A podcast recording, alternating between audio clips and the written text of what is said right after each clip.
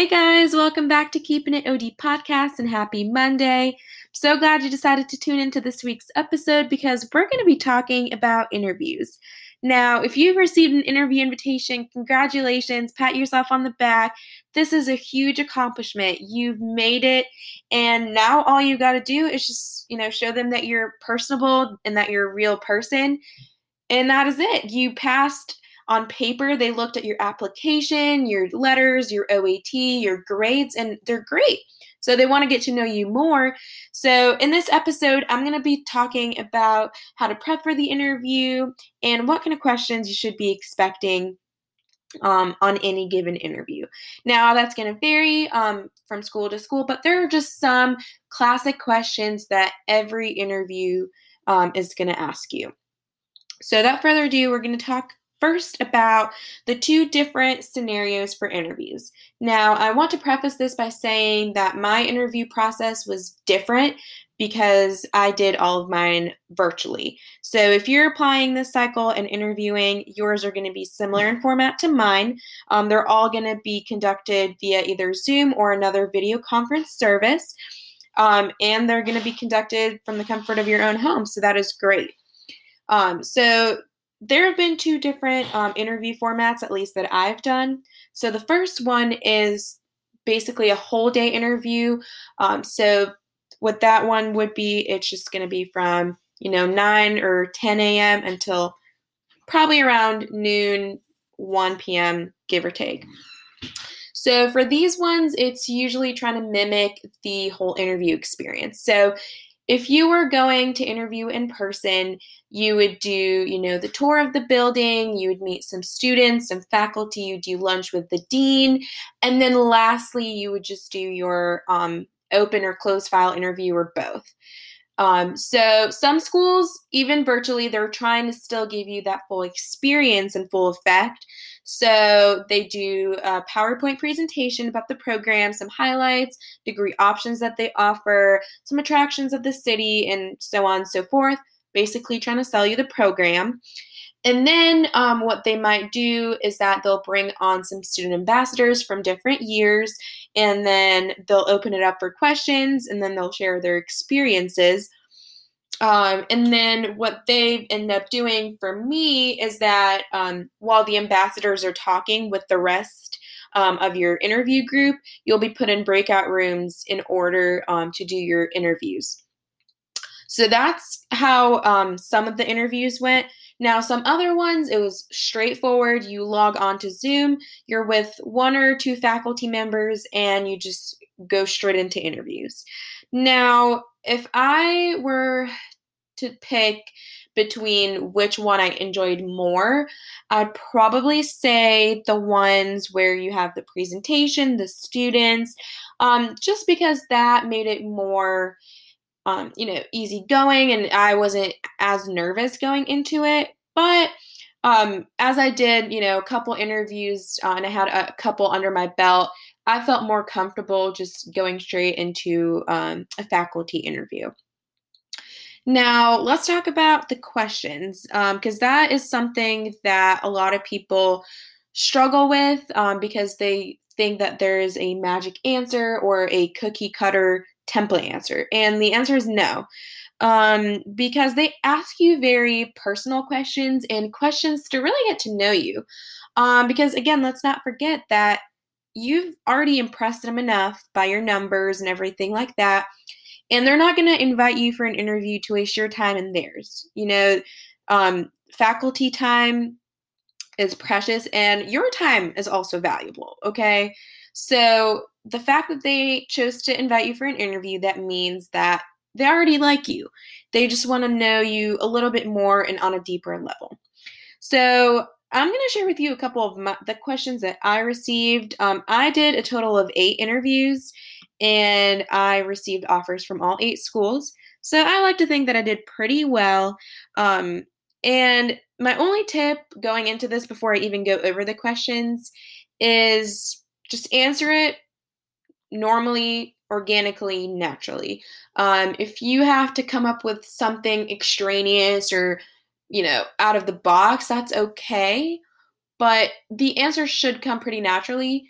That being said, though, you should definitely prep for interviews, especially if it's your first one or it's your top choice. So a classic question, and I'm sure 90% of interviews are going to ask you this, is tell me about yourself. I know it's very open-ended, and I struggled to answer that for the longest time. I didn't know what to say because, you don't want to sound very egotistical. You just, you can't really talk about yourself and be like, oh my, I'm awesome. I mean, it's great that you feel that way, and you should, because you are most likely, but you should really think about this question like retrospectively. Did I say no? Scratch that. So you need to think about yourself from, the point of view from your recommenders. So the people that wrote you the letters of recommendations, what would they say? Because let's assume you haven't read the letters yet. If you worked with yourself, what would you say about yourself? So you should start approaching that question by just giving them a little bit about how you got to that point. So, you can say where you're from, your family structure, what you like, what you don't like, and mention how you came about your decision of pursuing optometry. Okay, like maybe there was an event that led to it, or a working experience, shadowing, anything like that. Make sure to relate it to that. They still want to know you personally, so you can talk about your hobbies, accomplishments, sports, anything like that. But at the end, you need to make sure to include along the lines, I did this shadowing experience, or I went on this mission trip, and this is when it all clicked for me, and that's when I decided I wanted to become an optometrist. So, and I'm sure you can find a lot of different topics and talking points to mention with that question, but just really share your story, because your story is most likely unique to you, and not two people are going to have the same story, and they want to hear yours. So again, my only tip for that question would be to somehow at the end tie it back to, this is why I chose optometry. The second question that I got asked a lot was some variation of tell me how you manage your time or how you deal with stress. Now, they know that you're applying to a professional program, and they've seen that you've shown some grit, resilience with your undergrad coursework, but they still know that the transition will and might be difficult for most. But it's not impossible, but they want to know what strategies you use to manage your time and how you deal with stress. Now, I know for most of all, I'm going to also speak for myself. Sometimes I don't deal with stress the best. I cry sometimes, I break down, but these are not the strategies that you want to tell them you do, because that's not the strategy that got you to that point. So what you want to be thinking of is, okay, at my lowest point, how did I bounce back? Because we've all had low points, and we've all struggled with something, whether that being academics, mental health, anything like that. They want to know how you deal with it. They don't really care, or they don't hold it against you that you've struggled in the past academically or with mental health or anything like that, but they want to know what you got out of it. So a couple good answers would be when I fail an exam, or if I mess up on an assignment or something, I go over it and I see where I messed up. They love it when you guys are self-aware. You know that you messed up, you acknowledge it, okay? You don't deny the fact that you failed, but you went back to see where you messed up, so you make sure that doesn't happen again. This is an answer that I've used multiple times, and I've even gotten the comment back from interviewers that says, wow, like this was a really good answer. They want to make sure that even if you fail in professional school, which it will happen, failure is something that you never anticipate, but it might happen. And that doesn't take away all of your hard work, or it doesn't mean that you are any less of an optometry student or an applicant, but how you deal with it is what sets you apart. So just telling them that, you know, if you fail, that is okay. Failure is a step on your way to success, but you go back and see where you messed up and how you can improve. Make sure to always tell them that you're working on and bettering yourself, because you're applying to be a professional in a career that's constantly evolving. You know, the career of optometry is really unique because there's so many developments that we're still currently working on in 2020. We haven't found the answers to everything yet. And that's what makes this field so unique and different, because you're constantly learning. You're constantly learning new things in your continuing education courses, in your classes. There's no end point yet. You know, we're constantly looking for the latest and greatest, where that being new machinery, new contact lenses, techniques, all of that. So they want to make sure that you possess those qualities as well to be part of that profession. All right, so now I'm going to go over the next question that I've got asked a lot, which was, when was a time in your history of community service that you felt rewarded? Now, this can really be anything. Again, it will be a bonus if it's optometry related, if you volunteered with, let's say, Department of Blind Services, or at you went on a mission trip. Tell them a point in your life where you offered someone a service, you volunteered, and you felt rewarded. It doesn't have to be anything heroic or great. It can literally be, we went to this town, we did free eye exams, or I shadowed an optometrist that did that, and we provided care for X amount of people. You know, if it made you feel rewarded, who are they to say it didn't? So that's something to think about. You have to, before any interview, you have to just sit down and once again figure out your why. You made it this far. You want to make sure to relay your story. The other question that I got asked was, let's say you fail a class, what's the first thing you would do? I've already answered this briefly in the question of how you manage your time and stress. But once again, your answer should not be, oh, I would never fail, or like, I study too much, because they hypothetically told you that you already failed.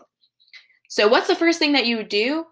Once again, realize what led you to that point. So I'm just going to tell you the answer that I gave, because during my first interview, I wasn't prepared to answer this question. And the answer I came up with was kind of genius. But again, like, I didn't prepare for it, so I want you to be prepared. So my answer was, I would, you know, again, accept the fact that I failed, but instead of dwelling on the fact that I failed, I would go back and see, okay, did I use all the resources that the school provided me with? Okay, I did that. All right, did I reach out to my fellow classmates and ask for their advice? Okay. Also, you need to assess your study strategies, okay, your learning habits. Have you been actively or passively learning? Were you taking notes? Were you just memorizing? Did you take time to understand the concept? Review what you did in preparation for that course or that exam. And if you failed, obviously, that means it doesn't work. So you need to come up with a different style, different plan to study for the next test, and see if you can remediate. What would be your next step? So you would just review what happened, do not dwell on the fact that you failed, and think of the next step, whether that being remediation, retaking the course, whatever they offer you, but make sure to see, figure out why you failed in the first place so it doesn't happen again. Okay. The next question that I got asked, not a lot, but few times, so I thought I would be mentioning it in this episode. And this one kind of threw me off when I first heard it, but the more and more I heard interviewers talk about it, I think it made sense for them to ask it. But he literally just asked me, what is self-awareness? And for a second, I was like, what do I even say to this? Like, it's just, it's strange. Like, I mean, I'm aware of, like, myself. But the answer that you should be thinking about, or the route you should be going, is internal, like, oh my goodness. Looking at yourself internally and just seeing, okay, these are my strengths and these are my weaknesses, and knowing your flaws is part of being self-aware. So I'm going to try to say this more in, like, layman terms. So basically, being self-aware is knowing that you're not perfect and addressing your weaknesses, but you're not really elaborating on them. Like, you're not using your weaknesses as a crutch. Like, oh, I have anxiety, so that's why I do bad on exams. You're aware of your weaknesses, but you're also very aware of your strength, and you use both of them simultaneously to improve yourself. So that's kind of the answer, or a variation of it, that they're looking for. They want to make sure that you have what it takes to take criticism, to accept failures, and to be willing to work on yourself. They don't want someone that thinks they know it all because they've, like, teched for 10 years, or they think, you know, by doing 10 mission trips that they're already, like, an optometrist, that they're just wanting to get their license. Because that's another thing that they're going to ask you is, are you coachable? Are you open to criticism? How do you take criticism? Okay. They want to make sure that you are teachable. That is also another adjective that they used. They love it when you're teachable. You don't have to know all the answers. They might ask you questions about subspecialties or different terms, procedures, and it's okay to say, I don't think I am acclimated with that term, or I don't think I know what you're talking about. Because at the end of the day, you're still, once again, an applicant.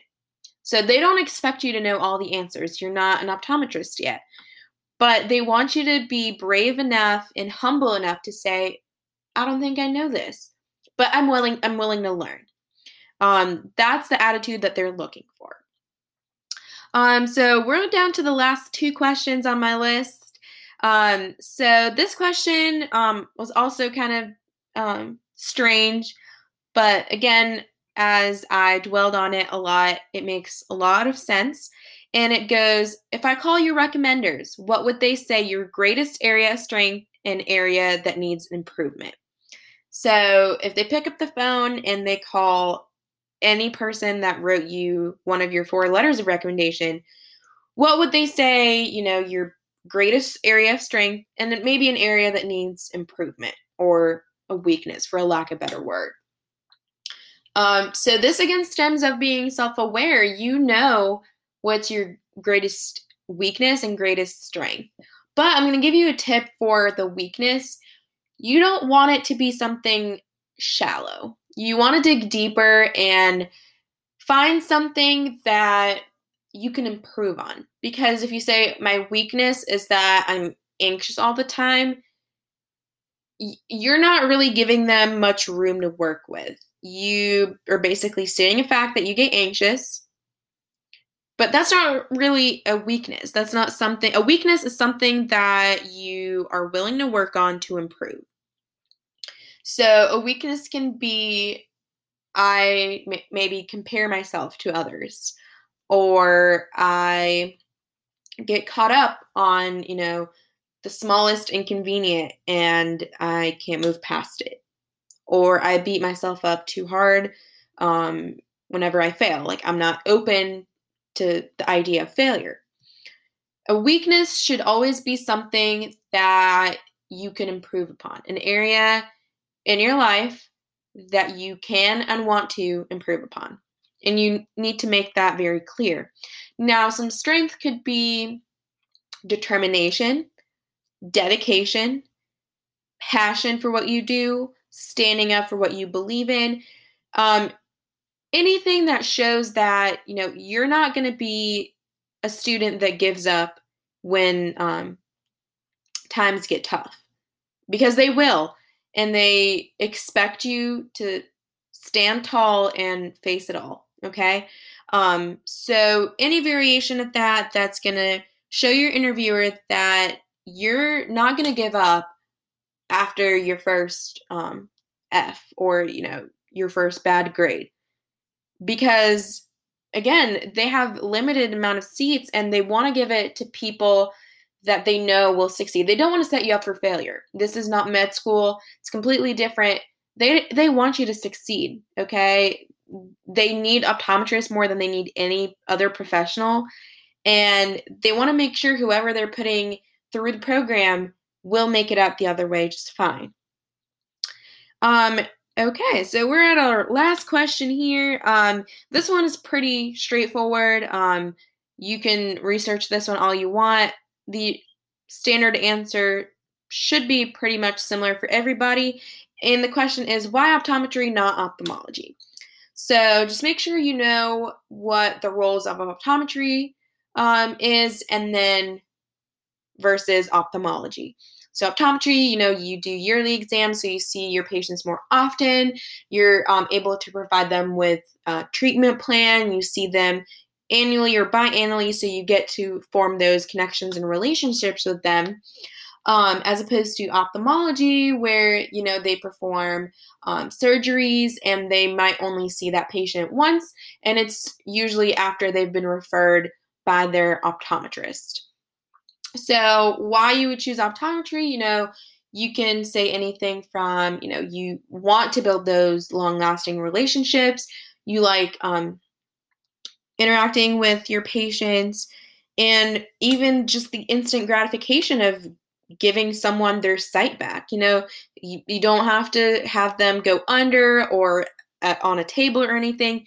You basically give them a medical device, contact lens or glasses, and they're able to see their life back 20/20 again. Okay.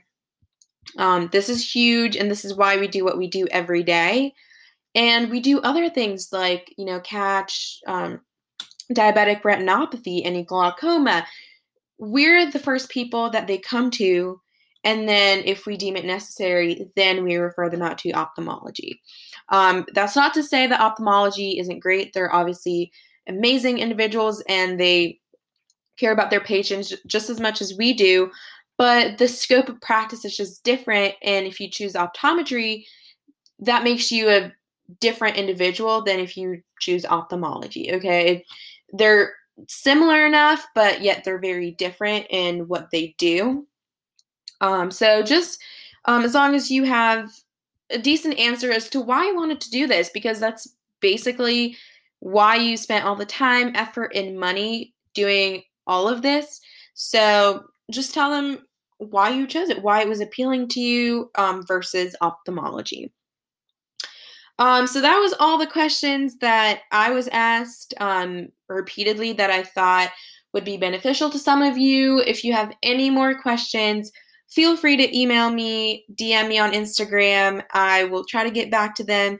As soon as I see them, I get super excited when you guys DM me and listen. I love to hear your opinion. So again, make sure to follow the podcast Instagram at keepin.it.od. Send me questions, suggestions, anything you want. I love to hear your opinion. Again, if someone you know would like to collaborate, I would love to have them here. Just have them email me at keepingitodpodcast@hotmail.com with collab in the subject line. Also, I'm starting to interview faculty and admissions committees, so let me know who you'd like to see on the show, and I'll try my best to have them come on here. Now, without further ado, I'll see you guys here next week with a new episode, and it might be an interview. check back on Instagram to find out with who. And as always, we will be keeping it OD. Thank you, guys.